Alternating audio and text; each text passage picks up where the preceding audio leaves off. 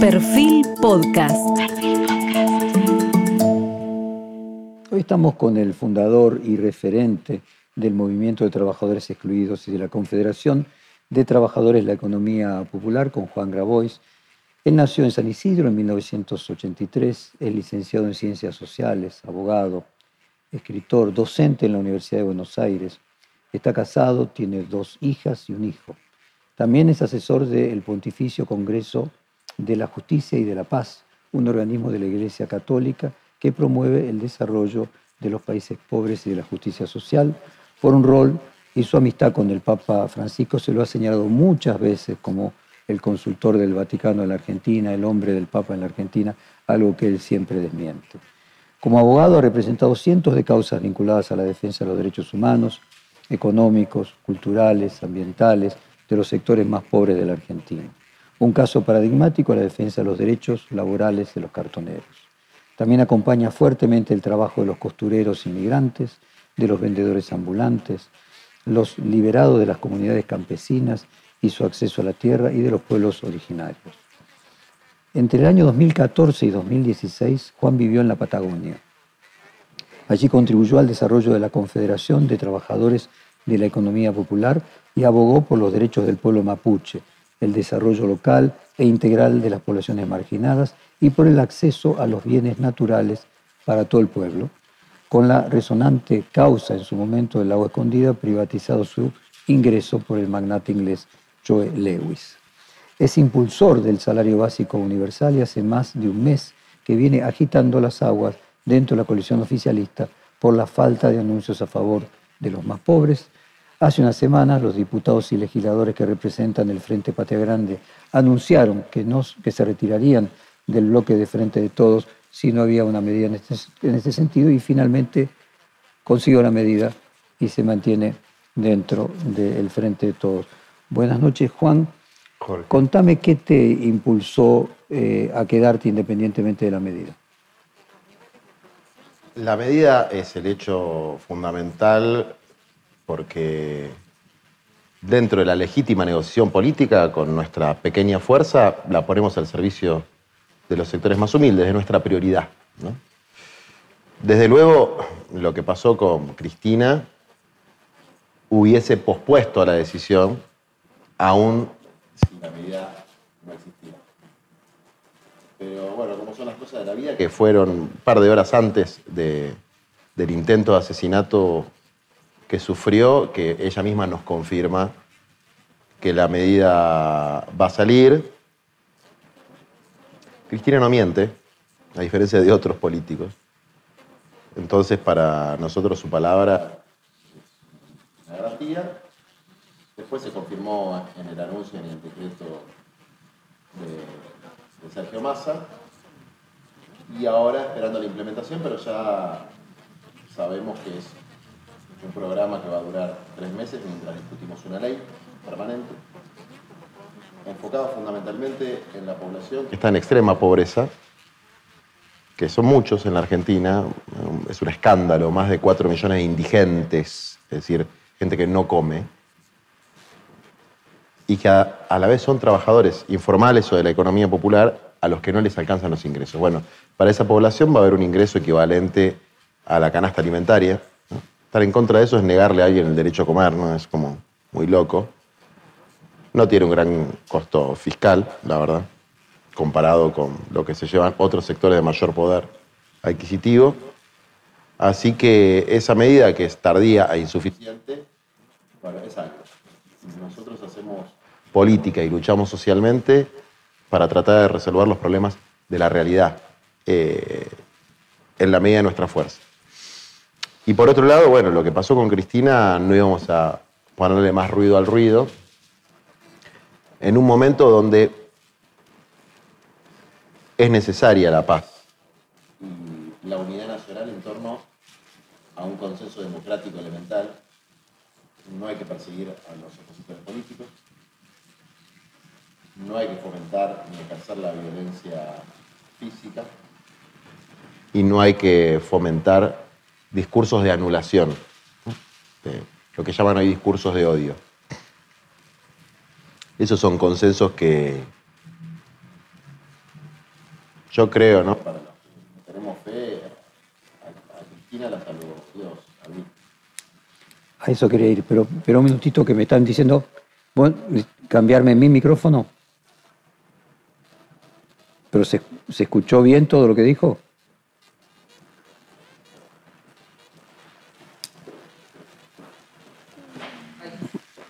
Eh, ¿Te molesto un minutito, puede ser? Lo que digas. Necesito que te pares y mira, te voy a dejar el body del micrófono, lo voy a dejar apoyado en el sillón, porque me parece que está perdiendo referencia. Ok.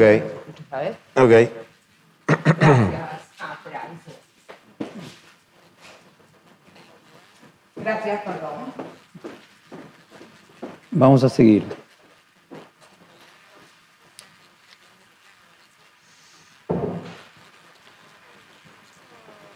Vos hablabas cuando nos estábamos preparando, colocando los micrófonos del Espíritu Santo. Eh, yo recuerdo que mucha gente que conocía a Francisco aquí en Argentina eh, decía de que cuando llegó a Roma y se convirtió en papa, le cambió la sonrisa, acá era una persona más bien de ceño adusto, eh, lo energizó. yo me acuerdo que un colaborador de, de, perfil de muchos años, terraño, él decía que era el poder, que el poder producía un efecto, mientras que los creyentes lo que hablaban era del Espíritu Santo. Eh, y vos recién decías que a Cristina la salvó Dios. Danos la dimensión de un creyente sobre lo que pasó en el momento del atentado. Lo que, lo que llaman la gracia de Dios es la forma que Dios actúa en la historia, que intercede. Y fue una gracia para el pueblo argentino, además de para Cristina, su familia y sus seres queridos, que esa bala no haya salido. Yo no soy un experto, pero hablé, yo hice un posgrado en psicología criminal para entender la política, eh, y hablé con algún perito que, que conocí en ese marco, y lo que me decía es que un defecto del arma, no un defecto del uso del arma. Es decir, hasta el que no cree ve que hay algo ahí, que ahí pasó algo. Eh, y yo sí creo que, que Dios protegió nuestra patria, además de a Cristina. Porque la situación de violencia generalizada y el daño que hubiese producido si esa bala salía es irreparable en nuestra historia. Pero la bala no salió. Entonces, hay que estar agradecido o al destino o a la casualidad. Yo no creo en casualidades, pero otro puede creer. O a Dios, los que creemos en Dios, por lo que sucedió. Y yo estoy muy agradecido. Desde una perspectiva hegeliana, la historia tiene su lógica y los actores son cuerpos que usa el espíritu de la historia, decía Hegel obviamente es metafísica, lo mismo que, la religión católica es metafísica. El, espíritu de la historia hacía que los cuerpos fueran útiles al servicio de seguir un rumbo. Eh, ese atentado, independientemente de que la, la bala no haya salido, de la forma que se resuelve, deja, cambia la historia de la política, deja algún sedimento más o menos perenne? Sí, retomando a Hegel, el salto de la cantidad en cualidad. Venía habiendo un aumento cuantitativo en la violencia política argentina. Se había pasado de, de lo simbólico a lo manifiesto, del dicho al hecho, con la presencia de elementos letales. Un cuchillo, un cargador de balas en la escena de de las inmediaciones de la casa de Cristina, o sea, de los símbolos de, la horca, de los, estas cosas mortuorias, palabras amenazantes, amenazas directas, a objetos. Una mujer con un, con un cuchillo, amenazas directas de muerte, las armas, la militarización del lugar. Esos son cambios cuantitativos, como cuando el agua va subiendo de temperatura. Ahora, después hay un cambio cualitativo cuando se convierte en vapor. Y acá hubo un cambio cualitativo. Pasamos al asesinato político en grado de tentativa. Y no podemos hablar de un loquito, primero porque clínicamente no es una persona que tenga una patología que le impida tener conciencia de sus hechos, eso está claro, ni él ni su cómplice. No podemos hablar... Su cómplice sería la... su única cómplice... La pareja, te refieres. O sea, hoy sabemos, conocemos a dos de los actores. Conocemos la escenografía, que es este contexto de violencia incremental. Lo que no conocemos es el guionista y el director. Y tal vez algunos actores también que hayan participado. Es decir, yo no tengo absolutamente ninguna duda como intérprete de la realidad social y como profesional de que acá hubo una planificación criminal y que hubo capas de instigación que no sabemos hasta dónde llegan. Es decir, yo conozco mucho el mundo de los vendedores ambulantes. No Seguramente como pocos. No puedes andar con copitos por Recoleta sin tener vínculo con la policía. No hay ninguna posibilidad. Y esta persona había estado dos o tres veces.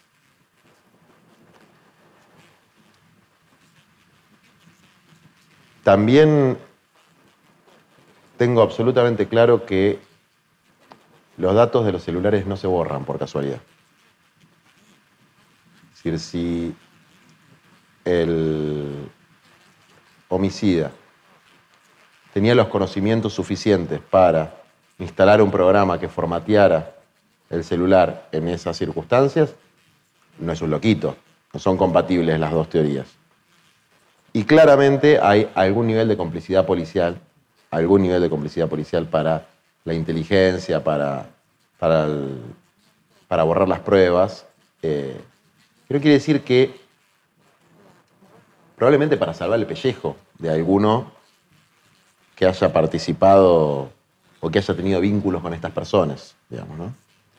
Tal vez sin saber cuál iba a ser el resultado final de su presencia en los medios de comunicación, de su presencia haciendo inteligencia ahí. Entonces, yo tengo la firme opinión de que hubo un plan criminal y de que hubo una cadena de instigación y que desde luego los grupos con contacto con elementos extremos, no solamente en términos políticos, ¿eh? en términos culturales, ¿no? la pornografía extrema, la música extrema, la cultura eh, vinculada al tipo de tatuaje que usaba este personaje. Esos son grupos, son espacios de reclutamiento de gente que hace cosas malas. Eh, entonces, eh, lo que a mí no me gusta es que ya se haya casi descartado la hipótesis de que hay niveles superiores. Que hay un autor intelectual que no es el autor material. Exactamente, hay un autor intelectual de algún nivel. A ver, aprovechemos... No se puede descartar. Decía, aprovechemos que vos hiciste un posgrado en psicología criminalística. Que tuvieras que exponer sobre este tema, ¿qué dirías del perfil de, de este personaje? Una persona vulnerable, influenciable, consciente de sus actos, con capacidad de planificar sus acciones, con conocimiento de manejo del arma, que buscaba una trascendencia histórica a partir de su hecho y que alguien le dio la posibilidad de hacerlo, otorgándole una, un impulso a su acción que no podría haber desarrollado por sí mismo. Ese es un poco el, perfil. Y después, otro elemento es que cuando te hablaba del cambio cualitativo, esta situación deja abierta una posibilidad, que la Argentina estaba cerrada. Es decir, la posibilidad del atentado político. Eso en Argentina estaba cerrado. Ahora se abrió. Y cuando se abre, sí pueden aparecer las réplicas individuales.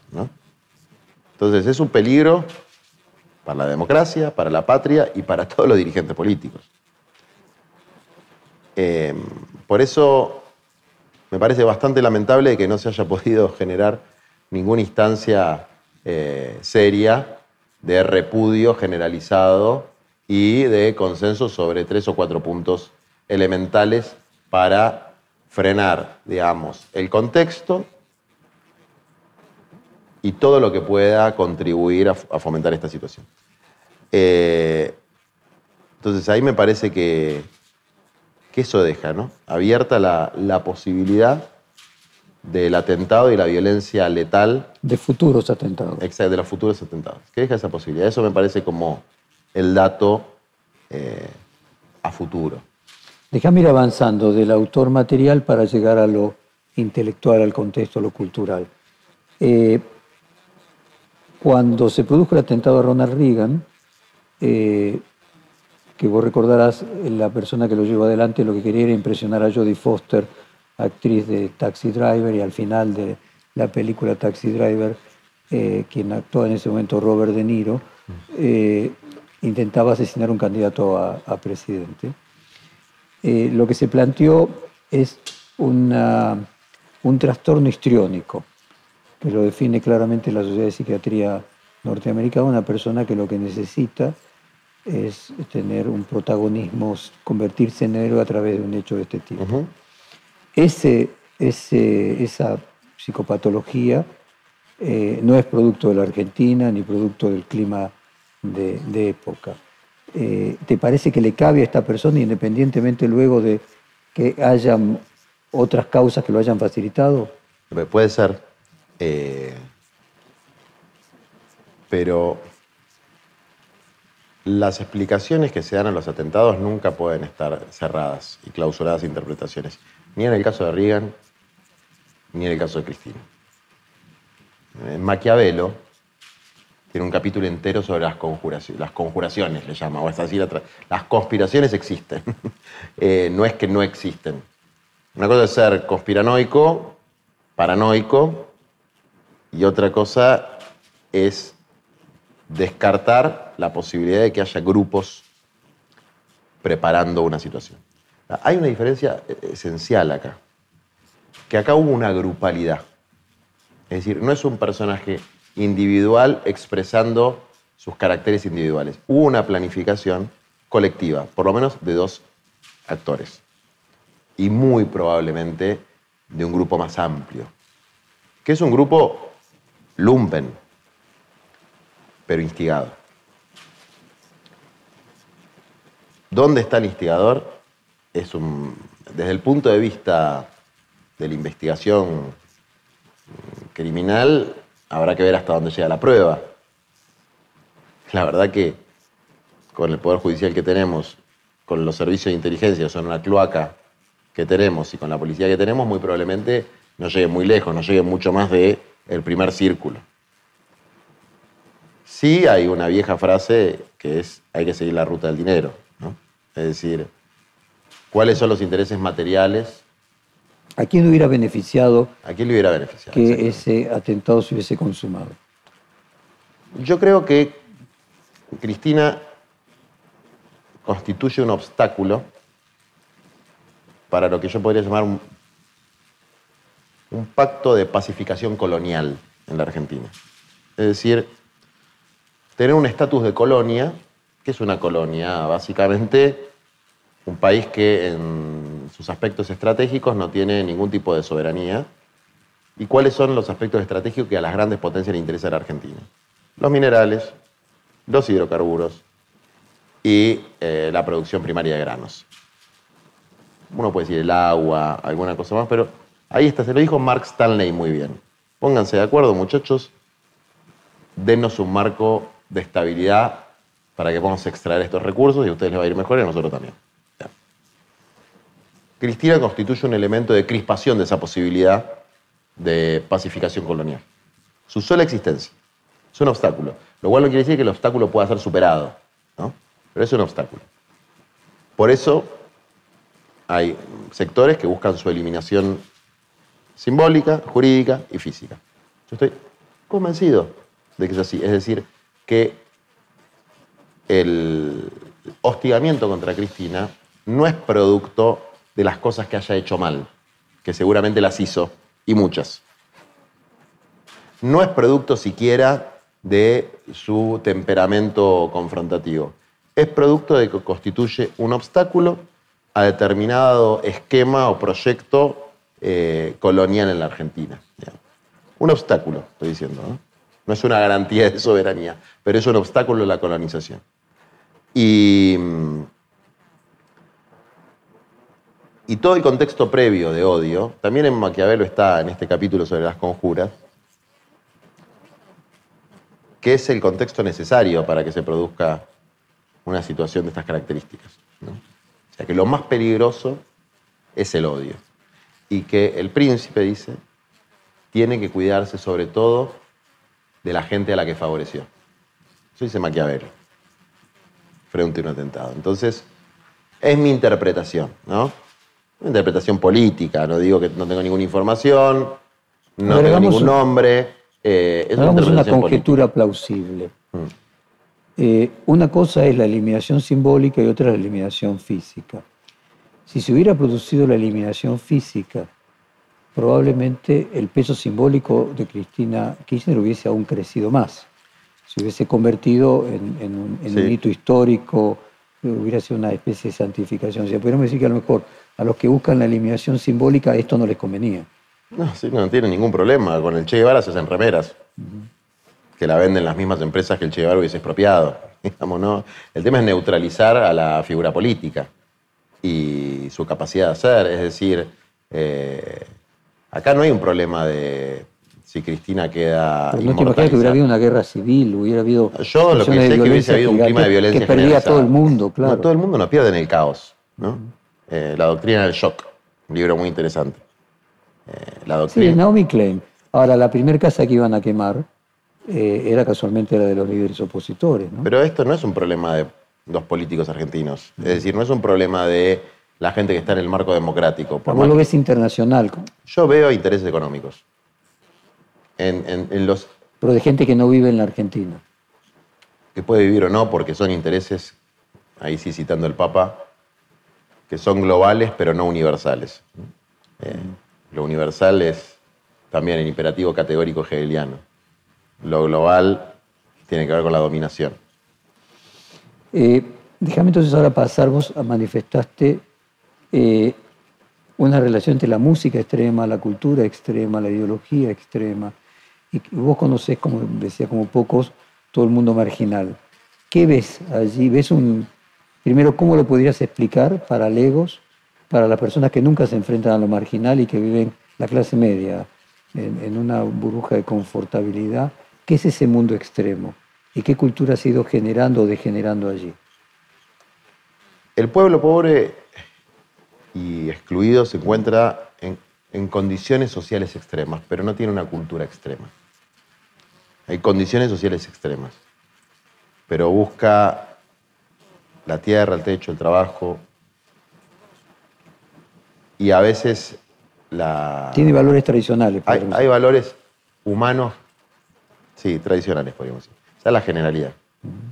Pues existe el fenómeno de la penetración del narcotráfico, es un fenómeno fundamentalmente económico, porque lo que ofrece el narcotráfico, no al consumidor, sino a quien trabaja en la cadena, es un ingreso que no puede ofrecer la economía popular de ninguna manera.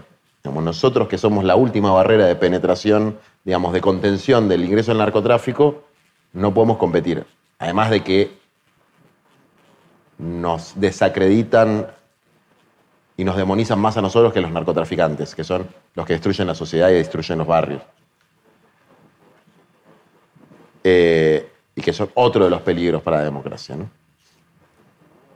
Pero después existe todo un segmento de sectores medios empobrecidos, frustrados, que en el norte son la base de el trampismo extremo, ¿no? Los cuanón, que, que buscan, que, que, se van agrupando en torno a, agrupamientos parecidos a las sectas, pero autogestivas, digamos, sectas autogestivas. Y que en general tienden a ser eh, una especie de nacionalismo popular de los países poderosos. En las periferias, lo que pasa es, digamos, como un espejo invertido, ¿no? Son los mismos sectores frustrados que no tienen perspectiva de futuro, porque este sistema no le ofrece perspectiva de futuro a los sectores medios empobrecidos, no se las ofrecen. En esa frustración van hacia los extremos, pero a diferencia de lo que pasa en Estados Unidos, no se produce un fenómeno de patriotismo o de nacionalismo, sino un fenómeno de eliminar todo lo que es, todo lo que tiene olor nacional y popular. Porque eso representa lo que no quieren ser, que son los negros de mierda. Los negros planeros. Vos fíjate que en la representación de la cómplice había un elemento de, se decía que cobraba un plan y que no lo cobraba más porque era una vergüenza. Raro porque nunca cobró un plan y ¿por qué quería hacer esa designificación? Porque ahí hay un elemento de congruencia entre el discurso y el hecho. Los dirigentes más odiados por un sector, los que dan reacciones más viscerales, son los que se identifican con la defensa de los pobres. Sea esa identificación válida o inválida, ¿eh? pero hay una proyección del odio a los pobres, de la porofobia, sobre los dirigentes que se identifican con eso. Eh, esa proyección puede derivar en un planteo que elimina la mera posibilidad de que un dirigente pueda levantar la bandera de justicia social y de lucha de los pobres sin ser un delincuente, sin ser un chorro, sin, sin vivir de los pobres, sin ser un, un gerente de la pobreza. Elimina la mera posibilidad. Es decir, vos ves en, en, todo el espectro político, lo único que se acepta es la caridad y la filantropía. Hasta ahí llegamos. Después, si cualquiera que asume una posición donde lo esencial es la defensa de los pobres, directamente se le atribuye una intención sucia o, o eh, una apetencia personal, o aún peor, ser el causante de la pobreza. Eh, son formas de proyección del desprecio a los pobres y a los marginados. Y la persona que está en una situación de descenso social, de movilidad social descendente, lo que más irritación le genera es lo que tiene más cerca, que es convertirse en eso. Y ya está muy cerca culturalmente, y está muy cerca económicamente, y lo ve y todavía pelea por diferenciarse y ahí empieza a generarse este fenómeno de ruptura de la conciencia. Yo lo he visto en muchas cosas, su versión light son los libertarios violentos, ¿no? O sea, que se enganchan en los scratches o que se enganchan en los scratches de las redes y que se referencian en mi ley, pero se podrían referenciar en cualquier otro, digamos, ¿no? Eh, se podrían referenciar en Esper, que dice que va a hacer que yo grucer con la gente, en Patricia Burr, es decir, en los que no son pobristas, no hablan de los pobres salvo como vagos, ¿no? o por lo menos esa es la representación social que hay de ellos, no son pobristas y asumen la violencia como una posibilidad política legítima. Armas, tiros, queso gruyer, represión. Es decir, hacen política a partir de la violencia. Mencionaste mi ley y hace algunos meses nosotros hicimos juntos un largo debate de cinco horas entre vos y Milei. Hoy en retrospectiva, ¿qué te quedó de aquel debate? ¿Cómo crees que fue evolucionando Milei en el contexto electoral? Yo creo que primero creo que Milei es alguien que cree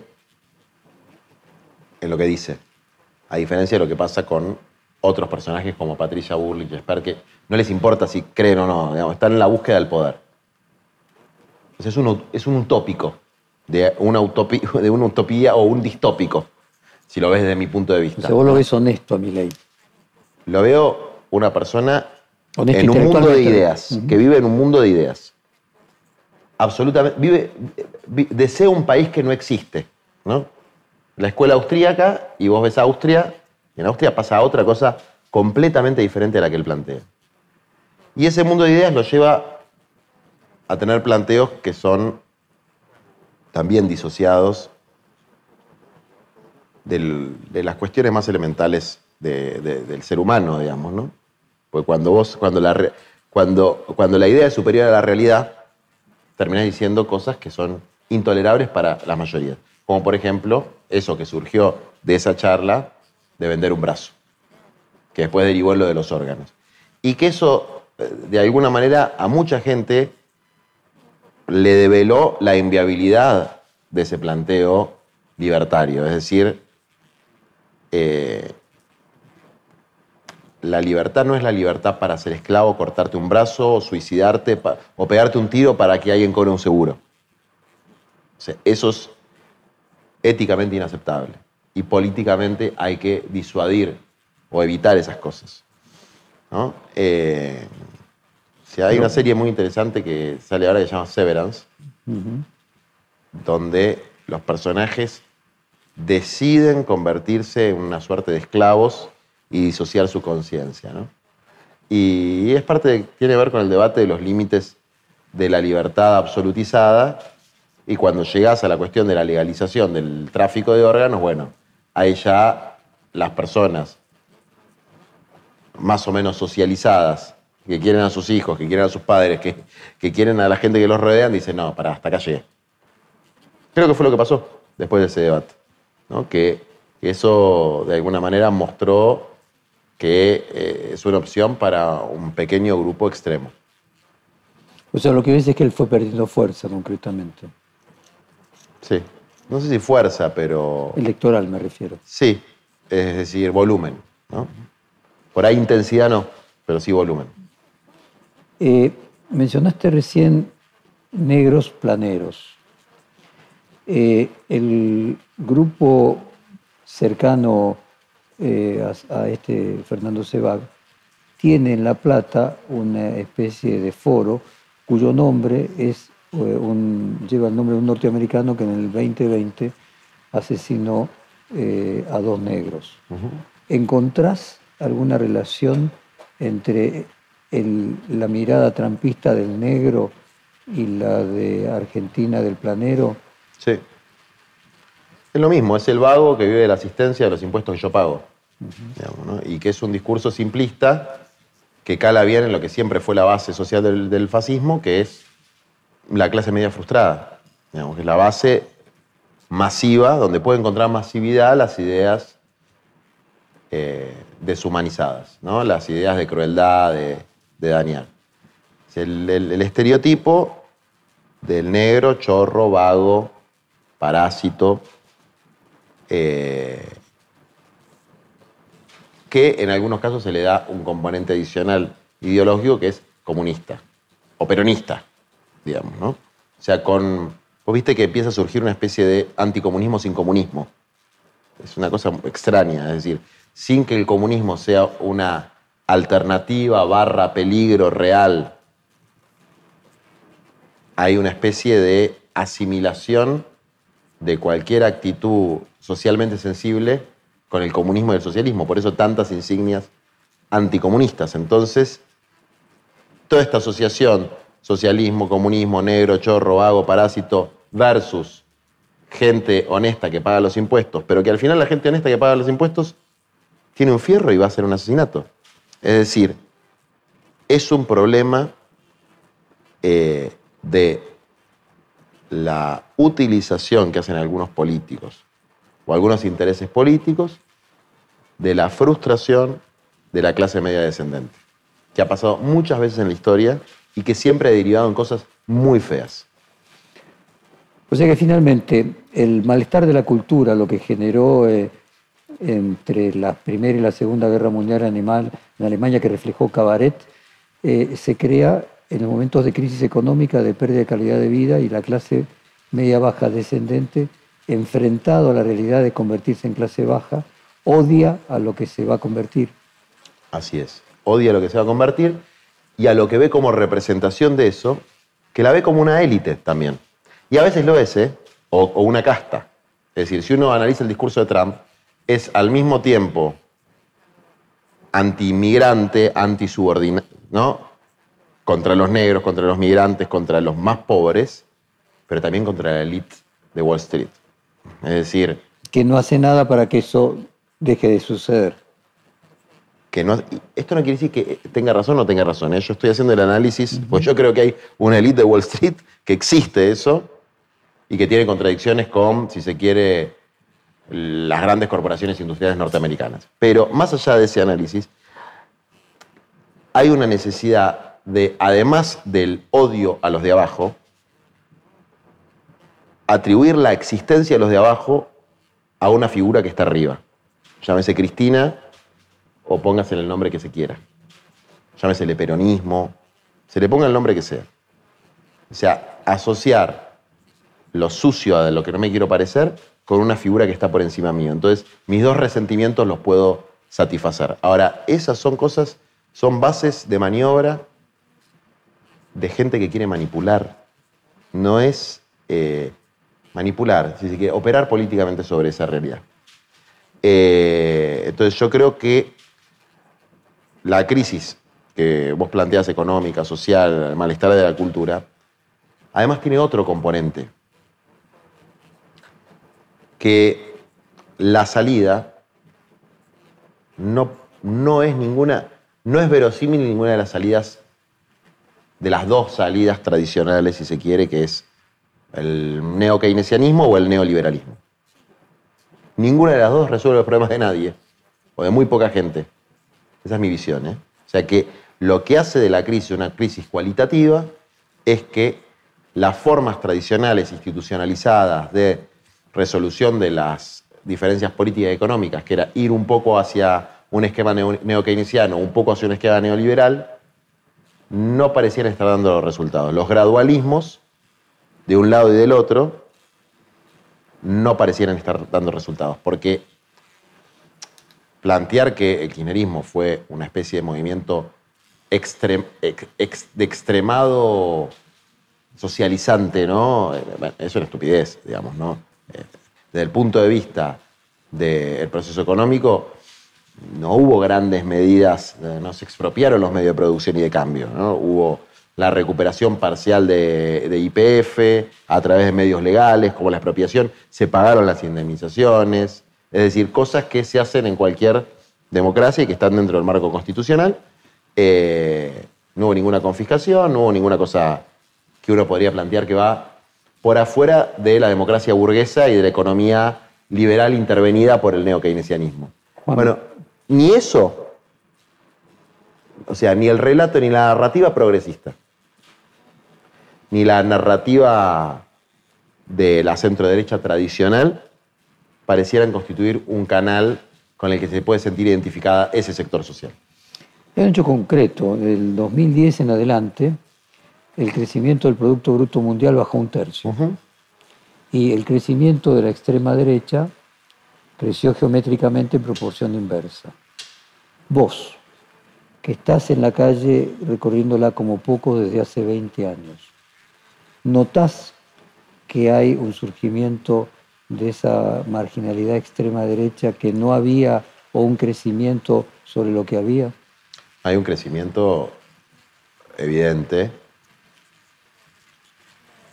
que, insisto, responde a la existencia de proyectos revolucionarios de derecha y no de izquierda. La rebeldía se volvió derecha, el libro de Stefanoni. Mi ley dice voy a quemar el Banco Central. Eh, ¿Escuchaste el polobrero diciendo que va a quemar el, banco, el Citibank? Es decir, el nivel de moderación de lo que viene a ser la derecha dura en la Argentina aburre. Nadie piensa que esa gente va a hacer una revolución. En cambio, el otro tipo te dice que va a prender fuego un banco. Bueno, el otro tipo va contra todo lo políticamente correcto. Todo lo que el mainstream plantea que está bien. ¿Eso quiere decir que tiene razón? No, de ninguna manera. Eh, plantea una utopía regresiva, ¿no? una utopía reaccionaria. Pero hay un proyecto alternativo en términos de, en términos de, desarrollo humano integral, para decirlo en las palabras que me gustan a mí. ¿no? no hay un proyecto humanista alternativo. No existe ese proyecto. Estos últimos dos años de pandemia y pospandemia, vos hiciste declaraciones hace un mes diciendo que podía haber situaciones de conflicto muy grande. Eh, ¿Cómo empeoraron ese clima social y cómo aumentaron no la gente que pudiera romper un supermercado para conseguir comida, sino estos grupos de extrema derecha? Bueno, hay, ah, a ver, hubo algunos saqueos. Por suerte, mejoró la entrega de alimentos.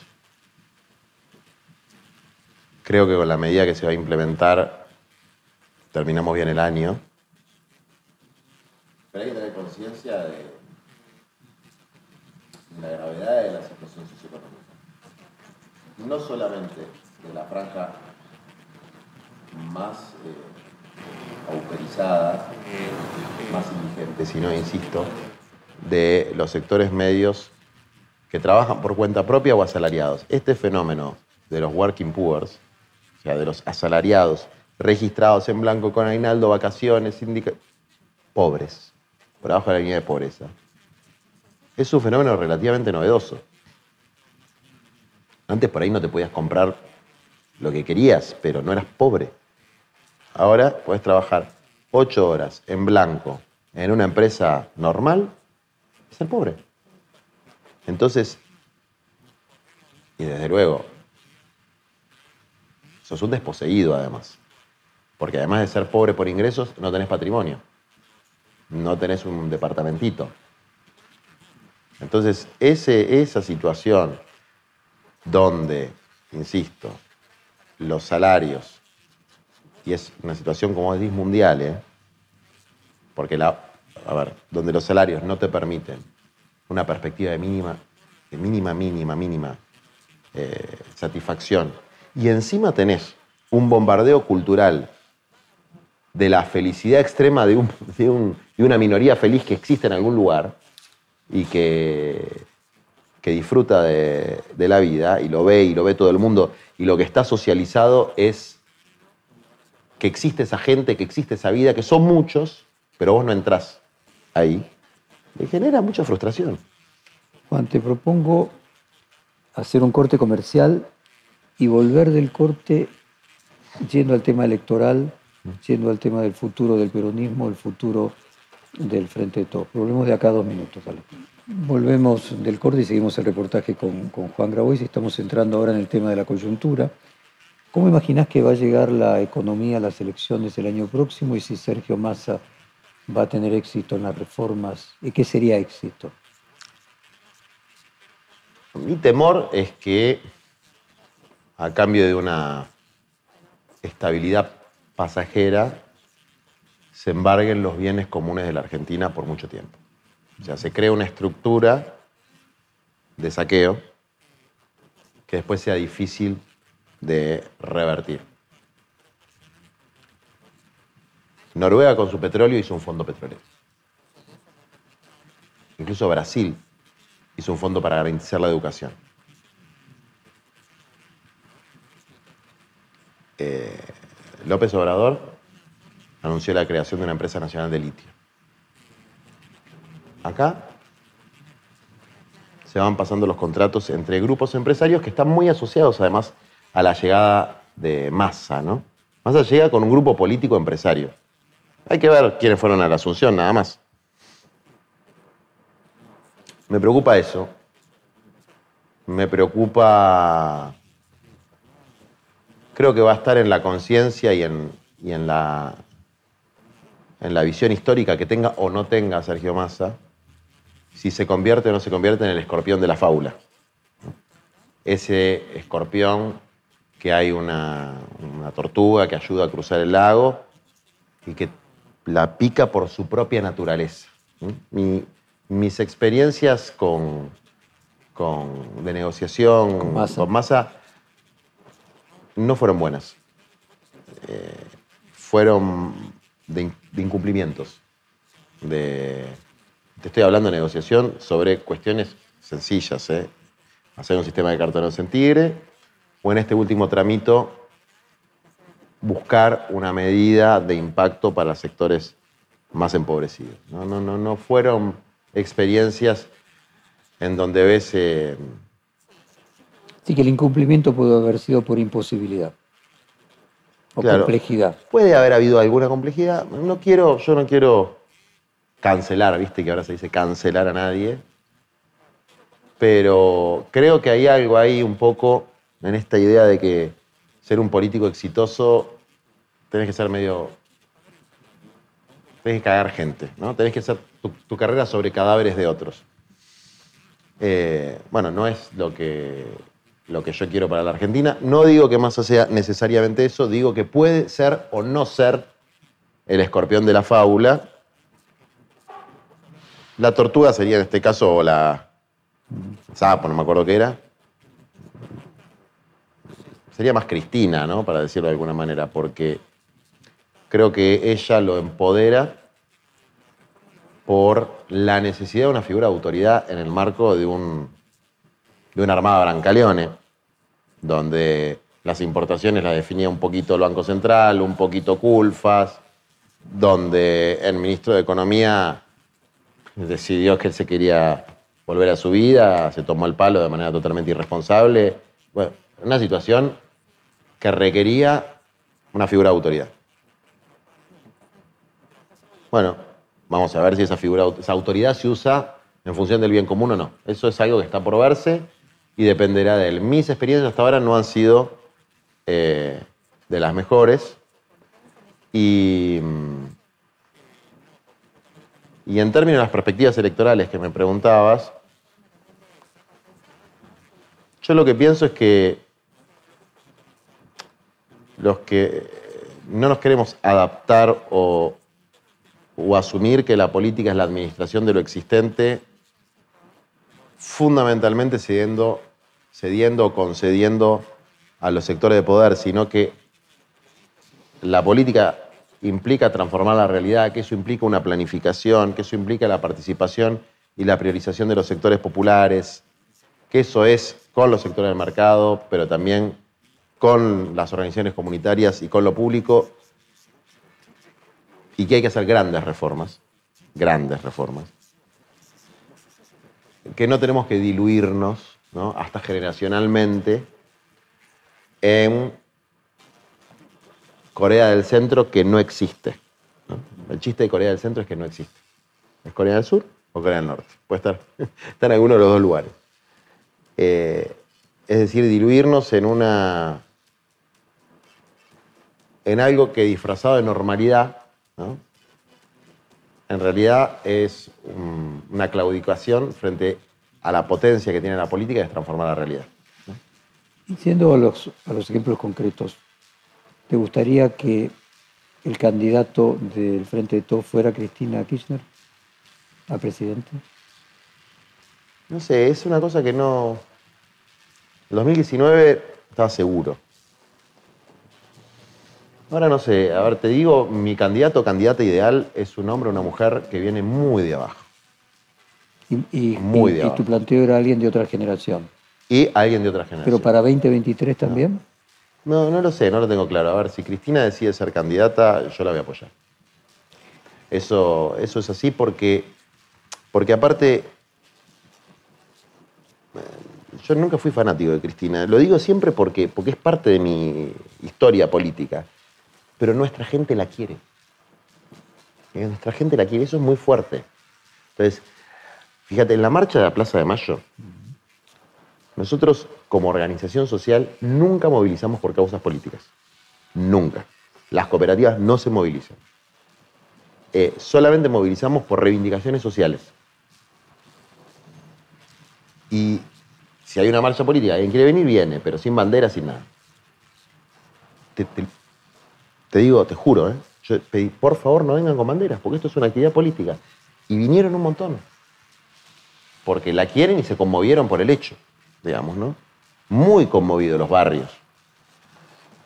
Entonces... ¿Qué, ¿Qué, efecto crees que puede tener esa imagen del el revólver apuntando sobre la cabeza de la vicepresidenta? Y te hago de prólogo la pregunta, el ciudadano Randolph Hearst, el fundador de 1710 en Estados Unidos, él decía, si quieren una guerra, denme una foto. Porque la foto, la imagen, tenía un componente eh, de impresión, de pregnancia, que no tenía el discurso. Incluso vos recordarás que la separación entre la Iglesia Ortodoxa y la Iglesia Católica o el Imperio Romano de Oriente y Occidente se basa casualmente en el icono de los, iconos. Es decir, eh, hay un icono ahí, hay una imagen con una pregnancia salvando la gigantesca distancia. bueno, hay, eh, lo primero que te decía es, para mí esa imagen implica la latencia de la posibilidad de la violencia política. Eso es lo que hay que neutralizar ahora. Eso es lo que hay que cicatrizar y neutralizar. Y ojalá la misa que se va a hacer el sábado sirva para eso. El sábado se va a hacer una misa para agradecer porque esa bala no salió y para pedir por la paz. Ojalá venga la oposición. Eh, pero hay que neutralizar esa posibilidad no democrática, ¿no? esa salida no democrática. Pero después, ¿cómo pega en la sociedad esa foto? Va a ser muy interesante verlo. ¿eh? Si, si es a partir de la empatía de pensar, podría haber sido tu mamá, tu hermana, tu novia. O sea, alguien le gatilló en la cabeza a una mujer, a una persona, y si podemos lograr recuperar la empatía hasta humana, por más de que estés en la otra vereda políticamente, o si lo que hace es, insisto, eh, generar estas reacciones que me dicen que hubo algunas de festejar la muerte, de festejar la posibilidad de la muerte, es decir, qué lástima que no practicó, eh, y que de humor negro pasa a ser en realidad la manifestación un deseo, ¿no? Eh, ojalá que lo que prime sea lo primero, porque vamos a ser una sociedad mejor. Vamos a ser una mejor sociedad. Juan, cuando Cristina tuvo que declarar como Pi en el año 2016 eh, y estaba sola y se suponía que no tenía mucho futuro político, vos fuiste una de las dos personas que la acompañó en ese momento. El infortunio genera en los demás esa empatía, es decir, ver a la vicepresidenta enfrentando esa situación, aumenta el caudal electoral del Frente de Todos para noviembre, octubre del año próximo. Puede que sí, puede que no. Es decir, yo creo que lo que hace es permitir una ventana, una ventana donde se corre la cortina por un tiempo de la inercia de, de la polarización, ¿no? Se corre la inercia de la polarización. Y eso puede repercutir de una manera o de otra, pero se corre la inercia de la polarización. Yo sí, cuando hablo de polarización, que la hay en la Argentina, sí siempre planteo que la principal polarización es social y la marca la línea de pobreza, pero también que en este caso particular hay una víctima si le hubiese pasado a Rodríguez Larreta o a Macri, ellos serían las víctimas del intento de magnicidio y el kirchnerismo, el peronismo, el campo nacional y popular tendrían que hacer un esfuerzo gestual muy importante para plantear, yo con esta persona tengo todas las diferencias del mundo, pero esto que le pasó es terrible, y a las víctimas no se las esclarece, se las acompaña. Yo creo que más que aumentar el caudal de Cristina, las actitudes oportunistas y insensibles que puede ir adquiriendo un sector de la oposición, los pueden poner en una posición que todavía por suerte en la Argentina es minoritaria, que es la de la gente mala. Porque si a Macri le ponen un... A Macri, a la mujer de Macri, le ponen una pistola en la cara y yo a mí no me importa, me río, digo, eh, lo tomo la, livianamente. La cuestión ética. Soy malo, soy un mal tipo, un mal bicho, digamos, ¿no? Un mal bicho. eh, porque eso estaba mal, digamos. ¿no? Eh, en, en, ese sentido, creer, en ese sentido, creer que pudo haber sido un complot integra el mismo tipo de pensamientos. No entiendo la pregunta. Perdón, que yo formulé mal la pregunta. En ese sentido, la idea de que pudo haber sido armado también se inscribe en esa idea de maldad. ¿Armado por, por Cristina misma, decís? Exactamente. Bueno, evidentemente. Y la forma light de eso es plantear, es un loquito que no pasó nada, acá no pasó nada, fue un loquito con un arma, digamos. Que yo lo he leído en editoriales, en diarios importantes, digamos, ¿no? O sea, un loquito con... Eh, acá, acá fue un loquito con un arma y después 10 párrafos de lo mala que es Cristina. Eh, bueno, no son excluyentes que sea un loquito con un arma y que igual haya pasado algo muy grave, ¿no? Totalmente. Pero la inmediatez. Ahora, eso es distinto a decir directamente que fue un autoatentado, ¿no? Eso es distinto a decir que fue un autoatentado y. O desconfiar de que haya podido serlo. Y no yo no tengo mucha información sobre el tema, pero hay una información que sí tengo. Te la voy a decir medio en clave. Yo sé que hay gente trabajando sobre la hipótesis del autoatentado en la justicia y en los servicios de inteligencia. Lo sé por gente que ha sido presionada para participar de eso. Lo sé. Eh, no creo que tengan ningún margen para hacerlo porque ya aparecieron demasiadas cosas, ¿no? Como para, por ahí lo tenían cuando no había, no estaban estas fotos de la inteligencia previa, cuando no estaban las fotos de la mujer con el arma, cuando no apareció el video de, la mujer ahí mismo. Entonces, con uno solo es más fácil, con dos ya es más difícil. Eh, pero sé que hubo gente importante de la justicia vinculada a servicio de inteligencia tratando de convencer a otras personas de construir esa hipótesis. Juan, se nos acabó la hora, muchas gracias, fue un placer nuevamente conversar con vos y vamos a repetir como hacemos habitualmente periódicamente. Muchas, muchas gracias. Muchas gracias a vos. Perfil Podcast.